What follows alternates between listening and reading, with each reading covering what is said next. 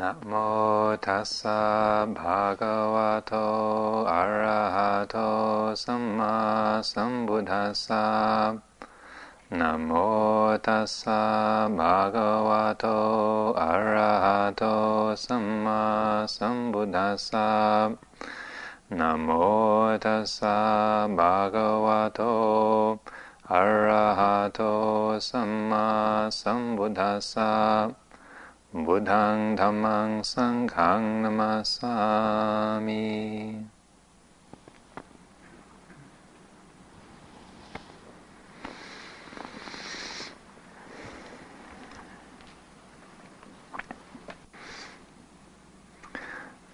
It's um, been a, a, great delight for me um, being on this retreat, I must say. Uh, being able to uh, listen to uh, Ajahn Sumedho once again. It's been a, a few years uh, since we last spent much time together. Also, listening to Ajahn Sundara, spending time with her. Uh, uh, all three of us go back to the the early days of the sangha in England, so uh, it's kind of the kind of old warriors effect, swapping war stories from way back, and uh, just hearing how 20 years of, uh, uh, of practicing Dhamma have uh, affected us all.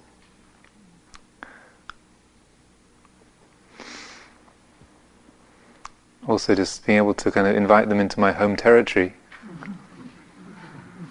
It's been very sweet, uh, very delightful.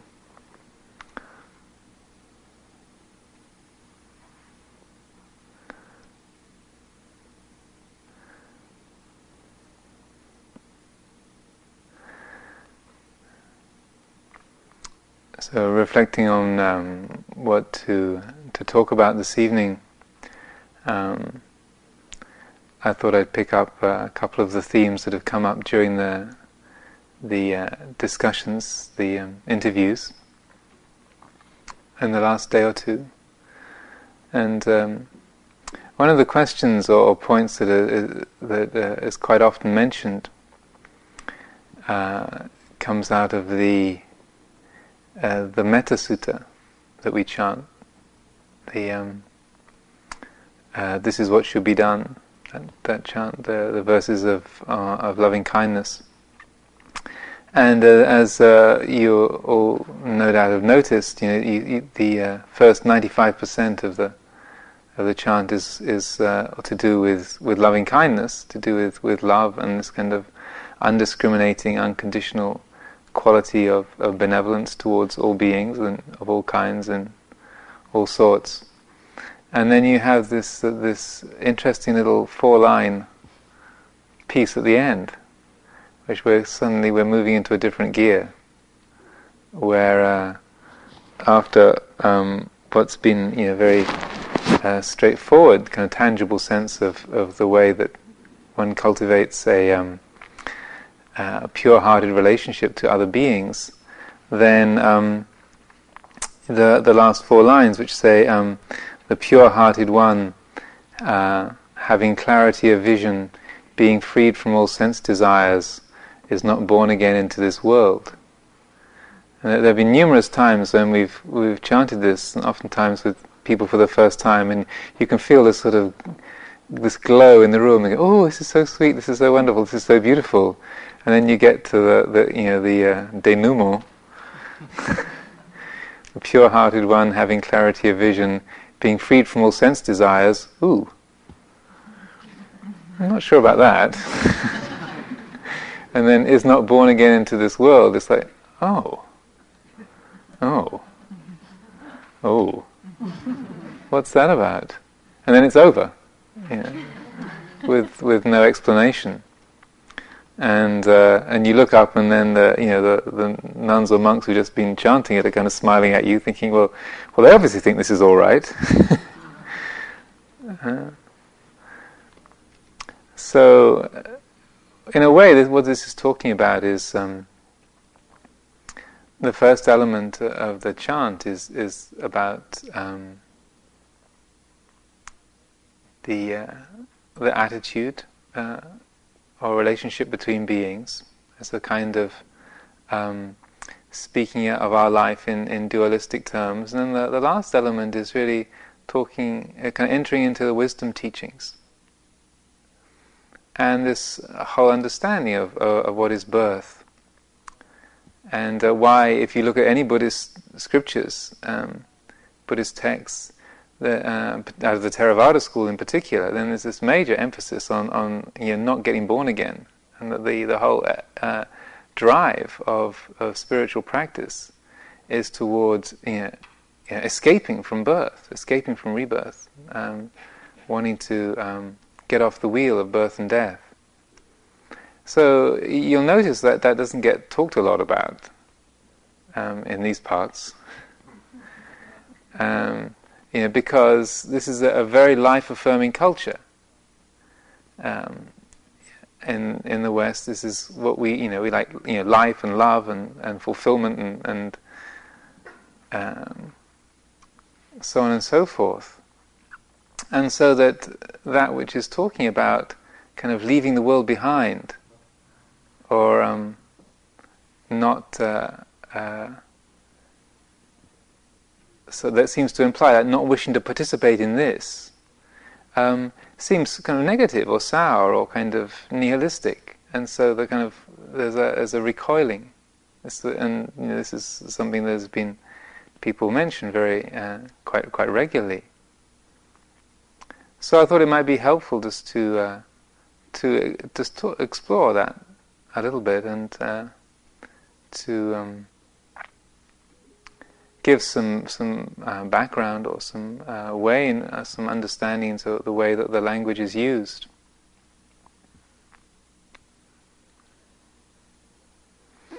Well, first of all, we, we you know we are a very life affirming culture, you know, and so that um, and, in the United States, you know, more strongly so even than than in uh, in Europe probably, where um, you know we uh, we exile kind of aging and death. I mean, to um, another world. We don't allow that into our consciousness. You know, we don't even like to talk about that. Um, and the, uh, the the culture of kind of of, of youth and, and, strength and uh, vitality, uh, beauty is is uh, is heavily um, empowered here. This is this is the land of the grey panthers the uh, and you know you, you don't grow old; you just move to Florida, to, and that uh, you know the land of of uh, of uh, you know the the uh, removed wrinkles, the facelifts, the well, you know, not just faces, kind of everything gets lifted, lifted or padded or packed or sculpted or trimmed, you know, so that we can sustain this this kind of feeling of, of youth and strength and and beauty, um, you know, and create this idea of me kind of young and vigorous forever, and that's good, and getting old and wrinkled, um, and then dying. I mean, that's that's disaster. That's the end. That's the worst. So there's a, a huge, um, say, uh, current within within the culture that, that is rejecting, that is that's denying that whole side of our life. You know, it's just the feeling of when we we do these reflections. You know, I am of the nature to age. I have not gone beyond aging. It's like I don't need to be reminded of that, please. You know, I, you know, the mirrors are bad enough, but and then look, I have a problem doing my, but with my, you know, I've got enough problem dyeing my hair already. So you know, I don't need you guys to keep rubbing it in. You know these moral dilemmas about whether I should or I shouldn't. Should I put my curlers in on retreat?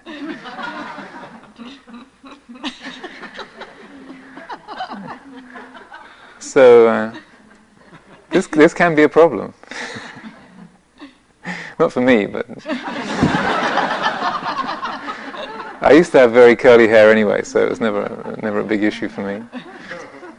But um, you know, when the when the the current is so so strong towards that, you know, aging, sickness, death is is inherently kind of bad and evil and wrong, and to be you know, rejected and avoided at all costs, and youth and strength and beauty is kind of, is inherently good. You know, as an uh, uh, as a kind of unchallenged concept, then what happens is that we we find that anything that suggests that, you know, then causes this kind of tension and, and anxiety, stress within us, and we kind of find ourselves recoiling from that. And it's um, it's like one uh, one of the, the the monks in our community pointed out, like, nowadays even like even in your coffin, you know, you're made up to look cheerful and confident, you know, and dressed and dressed like you're on your way to a party, you know. It's like everything's fine, you know. It's all under control, you know. I'm feeling great. I just happen to be dead, but you know, I'm great. You know, it's all great.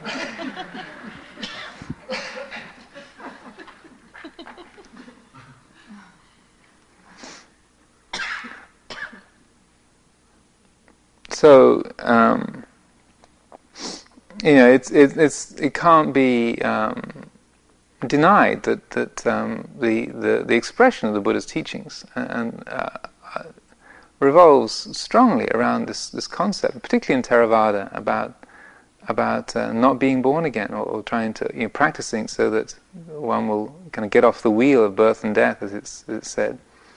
So in a way, it's, it's helpful to understand what we mean by birth, what we mean by by that, and and um, you know, looking into our own sort of life affirming um, uh, conditioning.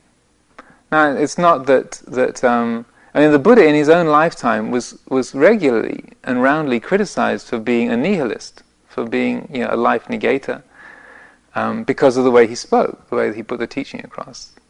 But over and over again, he said, you know, these, you know, those who, who, who say that I teach annihilation, um, they misrepresent what I say, and they, do, they, they, this is not what I teach. Uh, they misrepresent me. Uh, you know, that I do not teach the annihilation of an existing being. And then, you know, what he would say is, what I teach is suffering and the ending of suffering, principally. So when we talk about about birth, then what, what are we what are we referring to? What is this this thing that we're uh, so vigorous, vigor, vigorously trying to avoid? And uh, how can you know, not being born or, or kind of um, not getting um, kind of leaving the world behind, if you like, quote unquote, how can that be seen as something that is um, not um, nihilistic or, or, or, rejecting of you know all that we love, you know, and that is beautiful to us. I mean, like as Ajahn Sumedho has been regularly pointing out, you know, this is paradise. I mean, today was the perfect day. I mean, it doesn't get any better. You know, it's absolutely ideal, gorgeous spring day. Um, so, you know, when you say not wanting to be born again into the world, like, hey, well, today was pretty good, you know. I wouldn't mind some more of these, you know. It's this beautiful landscape and lovely people and kind of delicious food and the kind of peaceful, calm surroundings and everyone is very kind and, and, and quiet and gentle. It's like, wow, this is great. Um, and that you know, what's so wrong with all of the doings and beings of the world, you know, that, that we, we, we're supposed to kind of push them away. But it's what, what the Buddha is trying to point to with the middle way is um, a quality of being that's neither um, uh, pushing things away and rejecting, nor is it um, owning and grasping hold. In the middle way might seem something that is quite sort of easy to see and superficial, but uh, the kind of the deeper in you go, the more subtle it gets. And and this is really what this is talking about when we say you know not being reborn.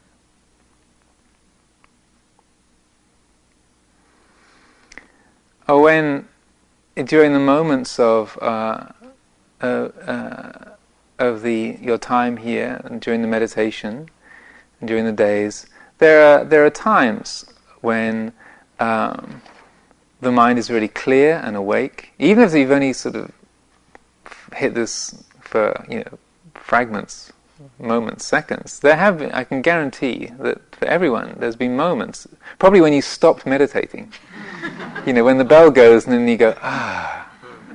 Often that's the best moment. when the meditation program is switched off. You know, and before you, you get on to your next thing, then there's peace. Um, but you know, in certain moments, the mind is clear and awake. Um, there is uh, there's a quality of of balance, of wholeness. There's no there's no uh, sense of self, and uh, everything is absolutely fine. There's nothing missing. There's nothing uh, uh, intruding. You know, everything is just as it should be. And even if there might be you know a pain in your leg or you know or some you know, thoughts you know, passing through your mind or or some kind of noises around you or uh, or some um, uh, whole, you know whole sets of, of things going on in the in the world or things that you're doing in that in that moment then you know there's no dukkha everything is fine and at that moment when there's a real when there's that quality of, of clearness of balance of, inte- uh, of integration then uh, at that moment we're not being born you know, the world is just as, just as it is. We haven't created a, a me here and a world out there. It's not me observing the world. It's not kind of me, even, not even me doing my meditation. But at that, at the moment when we let go of the me and the, the you, let, letting go of the subject, object, the self and the world, and there's just this. There's just life being this way. You know, as, as Ajahn Sumedho has been saying over again, over and over again, like it's this way. You know, this is the way it is. And the moment when the heart really awakens to that, oh, it's like this. And that the subject object uh, duality, you know, is interrupted for a moment, then right there, there's nobody born. Then, as soon as the mind goes, oh wow, I really got it, birth at that moment, as soon as the, oh, I got it, oh, this is great, how can I keep this? Birth. And then, and then as soon as you, as soon as you realize that you're, you've followed that, oh, how can I keep it? Then suddenly there's me trying to get something, and the, that you know, that magical uh, balance and beauty is is broken, and then there's grief. Because after birth, you know, following birth, there's a there's the um, the life process, and then inevitably death, because everything that's born dies. So then there's like, oh, damn, I ruined it. death, loss, incompleteness. So this is a, the, the, what the, the Buddha pointed to in his teachings on dependent origination um, is pointing to how this gets caused, that birth as a psychological process as well as, as across lifetimes, you know, bodies being born and dying. More particularly, more usefully, it's a pattern that we can see moment by moment, a thousand times, ten thousand times a day. When uh, you know, Ajahn Chah used to use the example of saying, watching uh, if you were uh, observing dependent origination at work is like falling out of a tree and counting the branches on the way down. You know, it's like it's just happens so fast. But yet, this is exactly what we've been really exploring. Like I, what we've been looking at in terms of of uh, the the mind getting caught up in desire, and then the mind letting go of desire. The second and third noble truths. These are these are really what dependent origination is about is a fine analysis of the second and third noble truths. How we create difficulty, alienation, struggle, uh, and how that ends. You know, how it comes into being and how it ends. And that what all that dependent origination teachings are doing is like mapping exactly how that works. And so it's um, it's these teachings which uh, which uh, are showing us how you know how we get born, how this being, how this person comes into being, and you know all the different people that we are. You know, you, the the diligent meditator, you, the failed meditator. You know, me, the the you know the the, monk who's sitting here saying nothing, and then suddenly, oh, that's in my turn to give a talk. Or me, the suddenly I've become a teacher again. I wasn't a teacher for a week. Now I'm teaching again. then you know, you as the as the parent, as the child, as the pot washer, as the walker, as the sleeper, as the the, the goofer offer. You know, whatever it might be, we're, we're, we're born as a, a hundred, a thousand different people during the day. Whatever pattern takes, takes shape and the mind grabs hold of it, as birth happens right there. So, uh, when we see that happening, when we see that kind of identity forming, when we, we when the heart grabs hold of something and is uh, absorbed into it and born into it, then that is what we're trying to bring to an end. The pure-hearted one, having clarity of vision, being freed from all sense desire, is not born again into this world. So it's like the pure-hearted one, like so the, the, the metta teachings, the teachings on loving kindness are to do with establishing that attitude of purity of heart, of kind of the heart in accord with, with truth. Having clarity of vision, seeing the way things really are, being freed from all sense desire, like when we, we understand that whole desire system and the heart is no longer caught into it, then birth doesn't happen. Now, it doesn't mean to say that when you when you let go of desire, you your body evaporates. It's like, okay, I'm out of here. and maybe in the some of the Tibetan te- traditions, you turn into a rainbow and just leave your fingernails and your hair behind. I've never seen it happen, but uh, but not being born doesn't mean to say that you just kind of, or you space out. It doesn't mean that you space out and just sort of go into a kind of coma. It's it's an invisible thing. It's like I remember one time when uh, Ajahn Sumedho was teaching at Amaravati, you know, he'd be you know, up on the Dharma seat and he'd be talking about the same theme, and he'd say, "Okay, I'm going to stop existing. Watch." okay, now there's a Sumedho. Now there's no Sumedho. Can you tell the difference?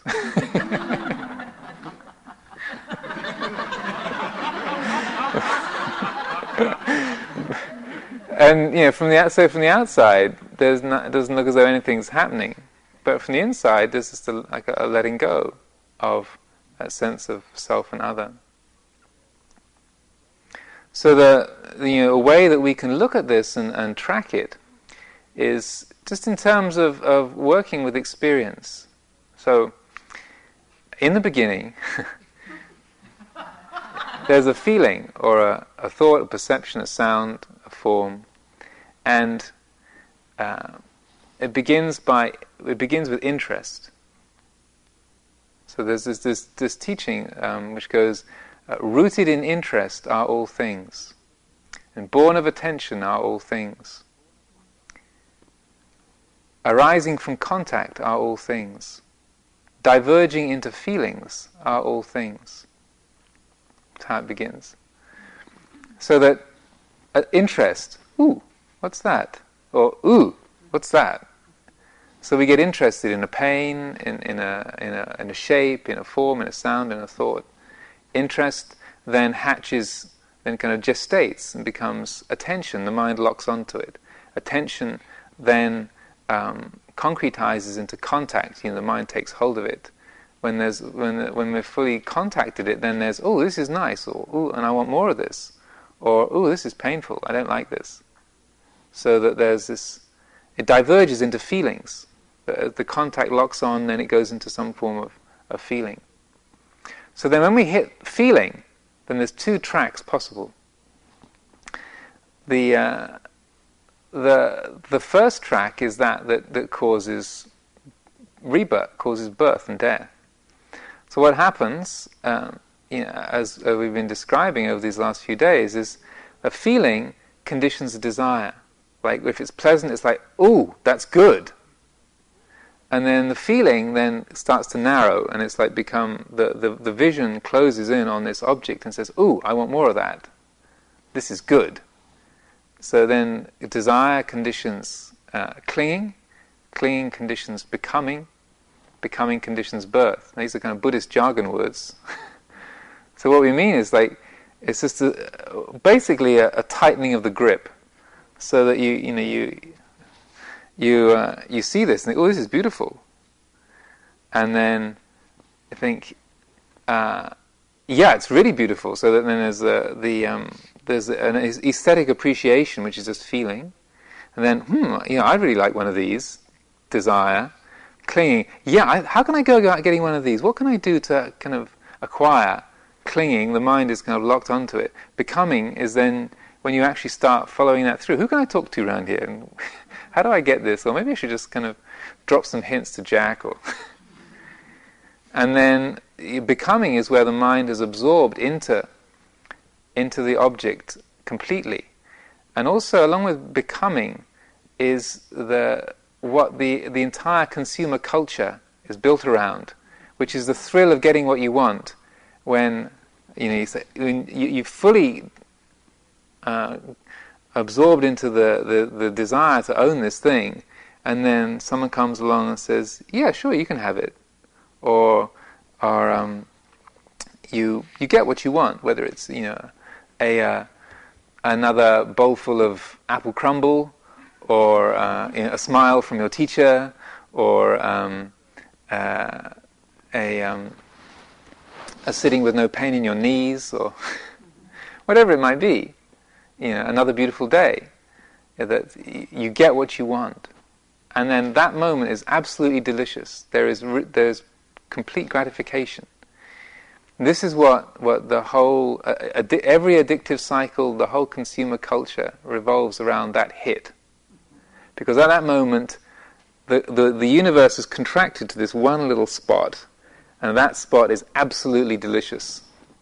Yes, good mine.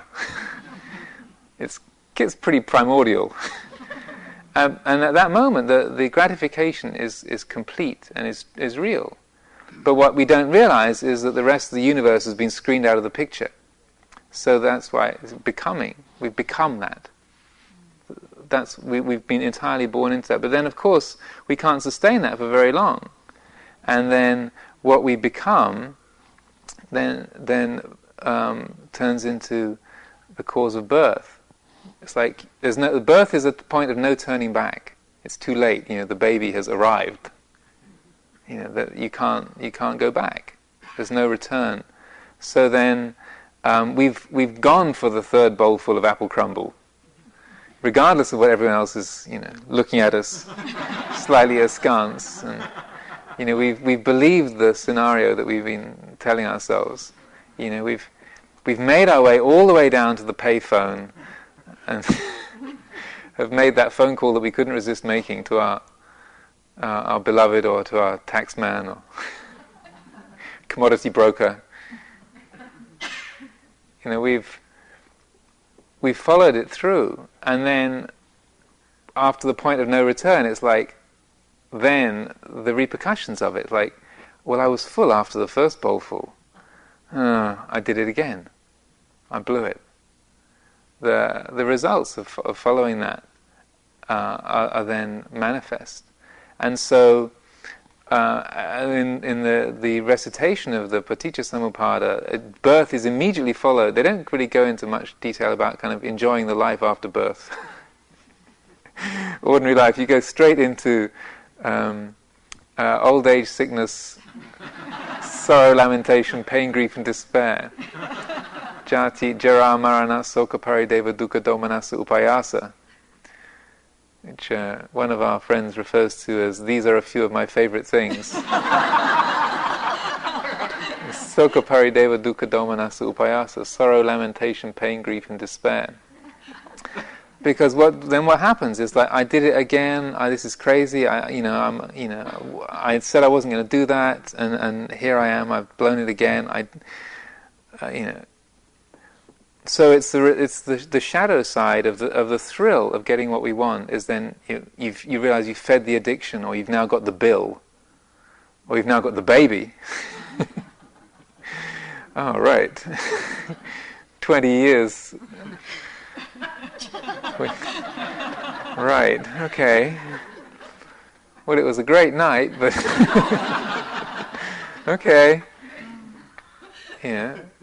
And so then that's the sorrow, lamentation, pain, grief, and despair. The kind of there's the feeling of of um, of of alienation, of incompleteness, of sorrow, of regret. You know, not that that's the only feelings, but these are the things that sting. So that's what you know, the Buddha points to. So then, what causes? Um, this, so this is like what I like to call ego death. You know, you failed publicly. It's fallen apart. You've blown it. It's not worked. Um, it hurts. So what then co- what, what, what, then causes this to to be reborn, or what causes the cycle to keep going, is that then what happens is here we are in a sort of slightly uncomfortable, sort of lost, alienated, not feeling good. And what happens is that then the thought arises, you know, I wonder what's in the refrigerator. Or, well, maybe I could talk to so and so, or maybe just, maybe just another. And so that the mind goes back to the last place it felt good.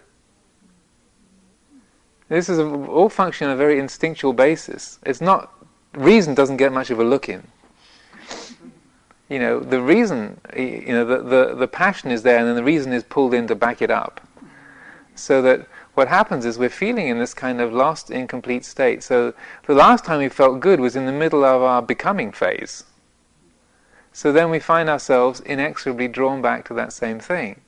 And any of you who've ever given up drinking or cigarettes or, or anything, chocolate cake, you know, you'll, you'll realize, well, we, we're all probably painfully familiar with this cycle.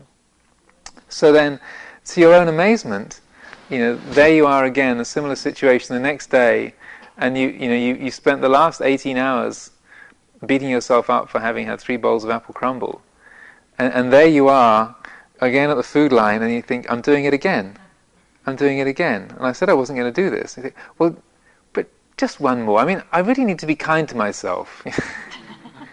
I mean, after all, you know, I don't want to beat myself up, and and then we're inexorably drawn back to the to the same the same thing. The cycle repeats itself. This is rebirth over, and it can change objects, and it changes, you know, whether it's, it's not always something as simple and straightforward as apple crumble, as we all know. You know, it can be, it can be affirmation, it can be uh, material success, it can be um, being praised for for doing good things, it can be um, uh, accomplishment at meditation practice. You know, you name it. we can we, we, we can just get caught in this endless process of feeding these cycles. And this is the birth that we're aiming to end. Because all of us know that, that kind of addictive process of one kind or another.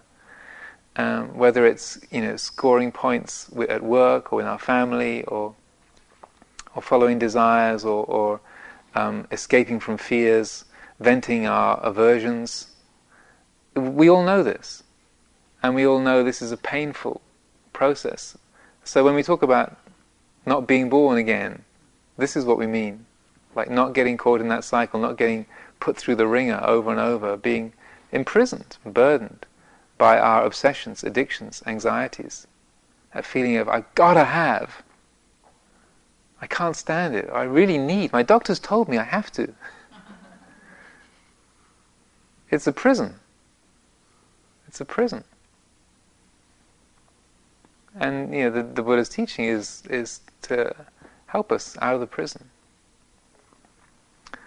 So then the other track that follows from feeling, and this uh, this teaching um, I was reciting. So you get diverging into feelings are all things. Then uh, headed by concentration are all things. Uh, surmounted by domin- uh, Headed by concentration are all things. Uh, surmounted by wisdom are all things. dominated by mindfulness, are all things. Yielding deliverance as their essence are all things. Merging with the deathless are all things. Terminating in Nibbana are all things. Headed by concentration, dominated by mindfulness, surmounted by wisdom, yielding deliverance as their essence, merging with the deathless, terminating in Nibbana. That's a different option. so what it means is like um, headed by concentration means that when there's a feeling of like oh yeah delicious or or oh dear that's frightening or I don't like that or oh you know, she, you know he's interesting or I like her or you know she's horrible and, and I want more of this. Aha feeling. Or looking out of the beauty of the landscape. Or feeling the um, the pain, like the news of this, the, the tragedy in this school in, in Colorado, like the pain of that, and like, oh, you know, why can people be like that, and you know, what, you know, how we can um, allow the, you know, the the um, the the quantity of arms to be in circulation in this country, and and you know, who's to blame, and and and uh, just feeling the, the, the pain of it and the mind grabbing hold of it and just that sense of, of grief and frustration, then being able to, to hold it in the space of, of samadhi, of concentration. The mind is, the, the feeling is there, but, we, but it's held. There's a, there's a, um, a kind of spaciousness around that feeling. So whether it's painful or pleasant, whether it's beautiful or ugly, uh, in, uh, inside ourselves or outside ourselves, whatever how we might label it, or every single feeling, every, you know, we can hold in the same way. When there's when there's when the mind is, is is concentrated, when there's samadhi, when there's mental balance, then that feeling is held, that experience is held. And so, you know, in the kind of reflective meditation that that that um, Ajahn Sumedho has been teaching, that this is really what we're aiming to do, is like using reflection to help us to more effectively hold feelings, not to suppress them, not to deny them, but to, to know them completely so that there's the feeling is there, but we're uh, conscious of the space around it, the space permeating it. So we're fully with it, knowing it, but unconfused by it. So, say with the the, this, the, the tragedy in Colorado, when you when when you, when that comes to mind, there's a feeling of grief and, and sadness. And there's you know the mind might go into the stories, but instead of that, going into the stories, then we get lost, and it should be this way, and it shouldn't be that way, and what am I going to do about this, and how can this go on? Then you like drawing the attention away from the stories and just coming to the feeling, like no, this is grief this is just a, this is a feeling of grief, and it's like this. You're not trying to get rid of it. You're not making any comment about it. You're just fully with that, holding it. Then, as that as it's held in samadhi, then like uh, dominated by mindfulness, surmounted by wisdom. It's like then you're you're you're conscious of like this is an event. You know, I heard the news. Now there's this, this, this natural response, this feeling. Aha. There's a, there's a mindfulness of it. The mind is full of it. You know, it. There is that, the mind is fully with it. And then uh, wisdom is then like a light which penetrates that, saying, "Yo, this is um, this is a feeling. As a as a human being, we have a body, have a mind. When we hear or we meet with such tragedy, then this is the natural response, this pain. It's, this, is, this is the way things are. You know, and this has arisen, and then it'll cease. This is a, a condition of nature.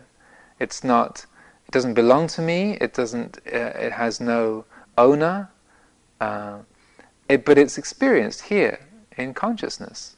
So wisdom is like permeating that that experience. Whether it's you know me going rabid over another mouthful of of, uh, of apple crumble, or me kind of conjuring up the you know the ultimate meditation plan, or figuring out what I'm going to do next week, or, or what I, or, or what that rattle was in my car when I parked it in the parking lot, or whether it's grieving over the, the, the dead children in in Colorado, whatever it, whether it's beautiful or ugly, you know, high or low. Um,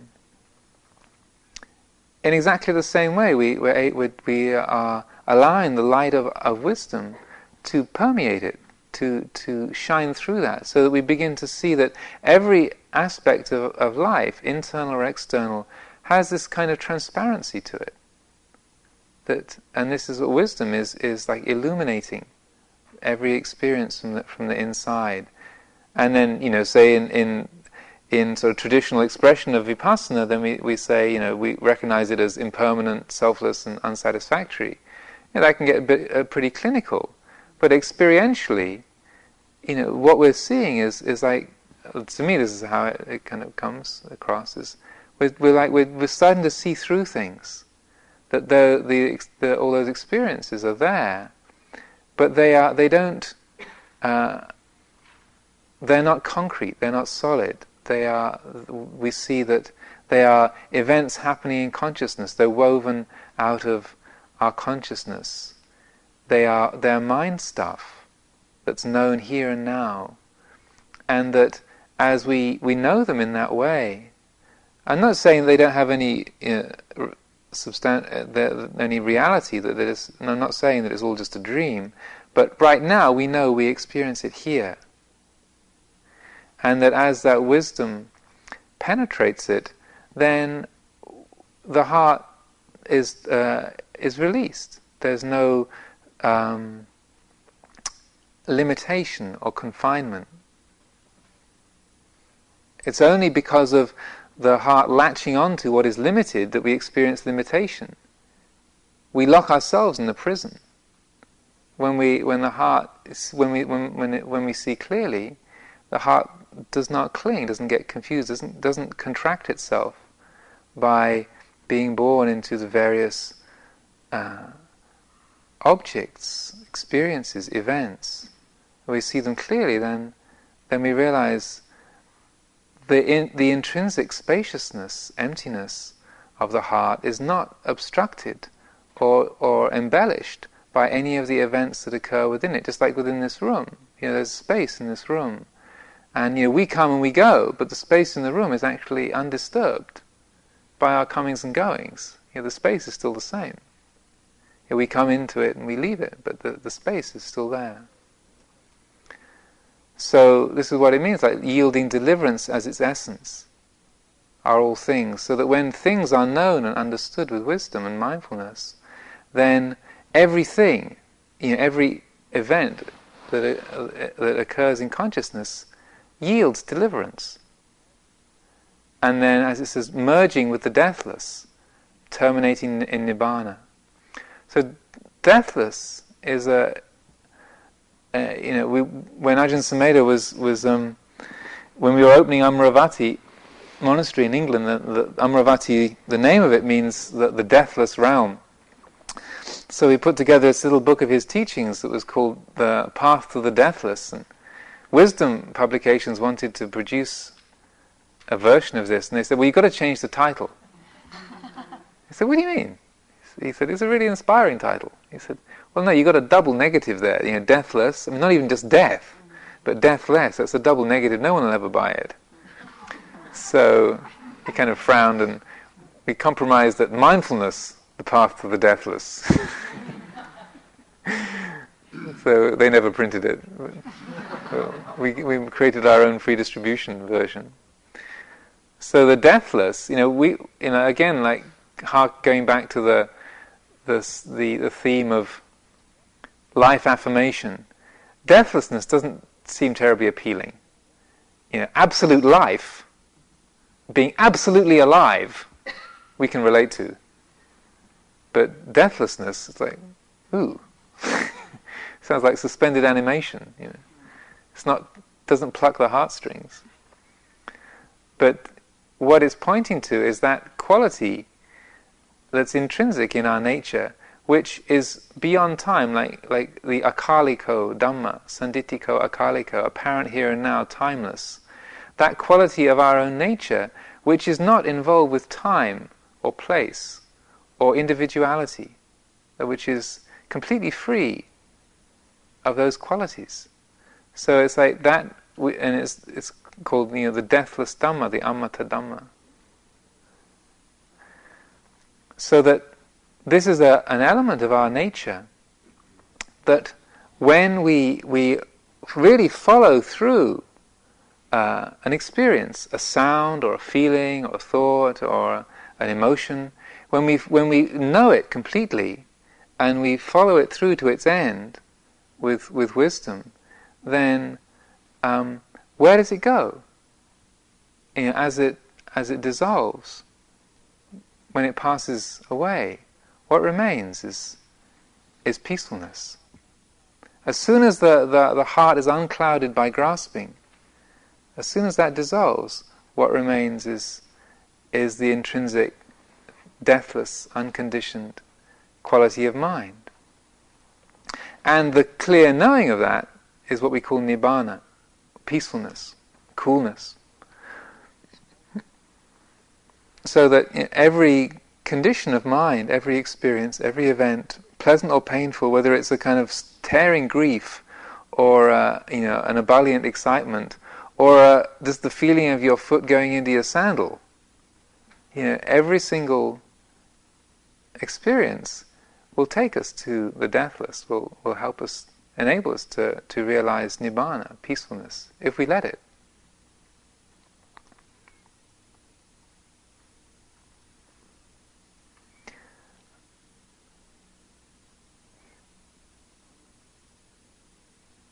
Uh, when we we we talk in this way, it can start to sound a little bit abstruse. But as I was saying at the beginning, just you bear in mind or, or, or think for yourself that moment, those moments when you know everything was absolutely fine, and not the kind of fine when you got what you want. You know, the kind of the nibbana of chomping on the pie. You know, but the you know the those moments where there's complete in, kind of integration and clarity and, a, and an absence of, of self and other, when everything is just fine. You know, every one of us has, and, and I, seriously, when I meant it, like oftentimes it's at the end of the sitting when the bell is rung, when you're you're you're mindful and you're you're you're there, and you just there's the medit- me the meditator is gone, and and me going to get my shoes hasn't quite arrived, me doing the next thing, it's like, ah, the space between worlds, the kind of undefined being. Like, ah. Yeah, every one of us knows the, the sheer simplicity and bliss of that, that quality. We all know it. We all, we all delight in it. But it doesn't grab our attention, does it? Often, uh, oftentimes, are we so distracted by kind of doing our practice or going about our work, or you know, that we, we miss that intrinsic simplicity, the, the you know the deathless reality, our own kind of immortal, the immortal quality of our own nature, that which is not born, not dying, that which is outside of time. Because it doesn't grab our attention, because we don't have to do anything to make to make it or to get it. It it evades us. We miss it. It's like space. It doesn't grab our attention. Which is why, like in the third noble truth, it says dukkha nirodha has to be realized. You've got to actually consciously notice space. You have to notice that peace of the mind, that the silence of the mind that is underlies every sound, the spaciousness which is permeating and surrounding every form, the stillness which is the environment, uh, the background of every movement. Because y- it won't grab your attention. And if you don't consciously realize it, you'll miss it. It's like, you know, you look into a room, there's nothing there, go on to the next thing. Like, oh, nothing interesting happening here. But it's like going into the room and, ah, oh, nice place. Ah So that conscious appreciation, recognition of of emptiness, of timelessness, selflessness, nirodha, when the, the thingness has ceased, when the, not only the dukkha has ceased, but also the self and other, the um, subject-object relationship, when the the uh, me in here and the world out there, when it's ceased, when that when you when that duality has has stopped, to to to stop, to notice that, to really taste that, then then we're able to actually experience the, the, you know, the fruits of our practice because we can we can put a tremendous amount of attention into like truth number two, working on you know the three kinds of desire and, and letting go of them. You know, it's like you're you're out there kind of digging the garden and planting all the stuff, but unless you pick the fruit and eat it, then you're missing out on truth number three, which is the goodies. You know. and you're doing all the necessary to plant the orchard and kind of take care of it and make sure it's all healthy and good.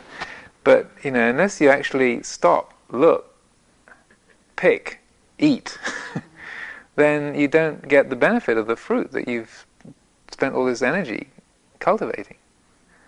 So that a lot of the ailment of the kind of, of uh, in the meditation world, particularly in, in the West, with with vipassana meditation, there's tremendous energy has been going into the the you know truth no, working on truth number two, but then not a lot of emphasis on consciously tasting the the deathless nibbana, like really knowing that. And so that's why you know uh, my my pet theory is that that's why over the last number of years so many people have started getting interested in Advaita Vedanta or Dzogchen because they're the kind of like hanging out in the orchard. It's like they that's the abiding and, and, awakening to the intrinsic uh, peaceful, pure perfection of of the mind. It's like picking the fruit, tasting it, eating it. And one of the things that, that, that, goes along with this, and you might it might sound like, well, hey, yeah, I'm definitely on, on that track, and you know, the more I can do of that, the better. Well, what what can happen also is that that when we we m- arrive at those moments of of like uh, of clarity when we kind of really when the self is let go of, then rather than the experience being one of, of delight and kind of sheer bliss, um, what we can experience in its place is, is, is terror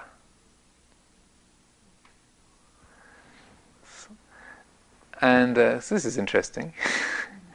Just uh, yesterday, uh, yesterday, someone came to visit uh, Ajahn Sumedho at tea time, and and uh, he was talking about the, hitting this kind of phase in his practice a number of years ago, and just like quaking with fear, and going to his teacher and saying, "Look, I've, I've hit this place in my meditation. I'm just like, I don't know what it is I'm afraid of, but you know, I'm terrified of something." And, and, and his teacher, Aitken Roshi, said, "Yes." There's absolutely nothing to be afraid of. Which you can, you can read that sentence a few ways. There is absolutely nothing to be afraid of. Absolute, there's absolute nothingness to be afraid of. But there's absolutely nothing to be afraid of. so that what can happen is that as we, we, we let go of ourselves, it's like Ajahn Chah said, it's like, you know, every, it's as though all your life you've, you've done everything together with your best buddy, and then the Buddha comes along and says you've got to break up. So this is what it's like, you know, letting go of the ego. Is that, you know, you have, you've had a life together, and now you're having to say, bye-bye. or, or, or even worse, you're not in charge anymore. And so then there can be this, to the ego, this kind of insight is, is terrifying because it means death, it means the end, it means disaster. And, and so actually what we find, what, what drives us a lot in life, um, in our obsessiveness, in our addictions, in our kind of busyness, in our kind of do-goodingness, um, is this feeling of um, the kind of intuition of the, the emptiness of the ego, or the kind of insubstantiality of it. And we feel it like a, a an intuition of a, of a void or an emptiness in us. And so we're trying to jam that void. We treat it as our worst enemy, and we try to jam ourselves with activity and busyness and projects and meditation practices. and uh, you name it, good works, um, to, to, to fill that void up. And we treat it like a kind of terrible disease or an enemy that we've got to escape from. But actually, and then when we, we, we, we, say we stop doing those, you know, we, we stop the escape programs, and then we can, st- and this is what this man was describing, there's this, we're left in the presence of that, you know, the, the kind of recognizing that this is hollow, it's empty, it has no substance. That the, the I is just an impression. There's no, there's no fundamental substance there. So to the ego itself, it's it's the worst possible thing. But rather than that that void actually being, you know, the, our worst enemy, it's like when you when you turn to to to face it and the heart opens to it, then we realize this is actually our greatest friend. That that, that void, that emptiness, is actually complete means complete freedom. Because that the uh, to the letting go of self to the ego is, is a disaster, but to the heart, it's freedom. So when the, when the ego meets with the unknown, with, the, with its own insubstantiality, then it, there's this kind of shock and fear, and you know, and and many of you might have experienced this. You know, when you you've had some kind of insight like this, and then suddenly you think, "I want to eat something," I want to read a newspaper. Yeah. What's on the radio? I, I gotta, oh, you know, I really need to work on my toenails, or I need to take a shower, or something, anything. Just for me to do something to kind of define my being. And a kind of desperation. And it's, it's kind of be quite absurd sometimes, you know. Quite laughable, the stuff that we find ourselves getting really excited about. I remember one woman saying, I took, it was after I took four baths in one day you know, I realized I was kind of desperate for for some uh, something to f- to fill my mind with. Yeah, four baths in a day is it's a kind of clue that something is going a bit off track. So to to be able to to recognize where that fear is coming from.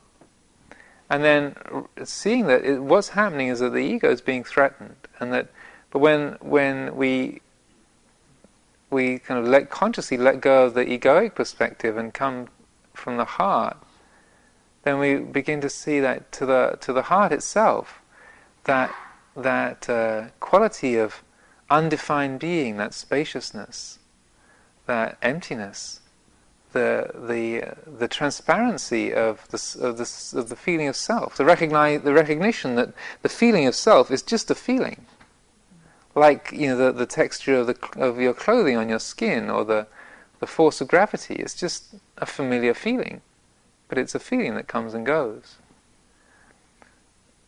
That to the heart, it's like, hey, this is great. you know, the sentence is over. Yeah, school's out. We can we can breathe at last. There's there's freedom. And so this this dile- this little this kind of dichotomy, this dilemma, this contrast is something that all of us are, are working with a great deal in, in spiritual practice. That how the the sense of self kind of um, tries to concretize, tries to crystallize and, and maintain itself. And then bringing the, the qualities of the heart, bringing wisdom and mindfulness to bear on that, and, and just saying no. Meeting the kind of waves of fear and, and agitation and negotiation. and just being and letting the heart say no. No. And not no because, you know, I hate you or I fear you, but no because, no, you're not the reality. You're, th- this is not, this is not something to, to place at the center of the universe. It's the ego has its, has its role in nature, but it's not something to hand your life over to. And then in that gesture of, of like, uh, of knowing that kind of egoic self-preservation urge, knowing it, feeling it, and releasing it, then at that moment there's there's the experience of, of freedom, deliverance, peacefulness.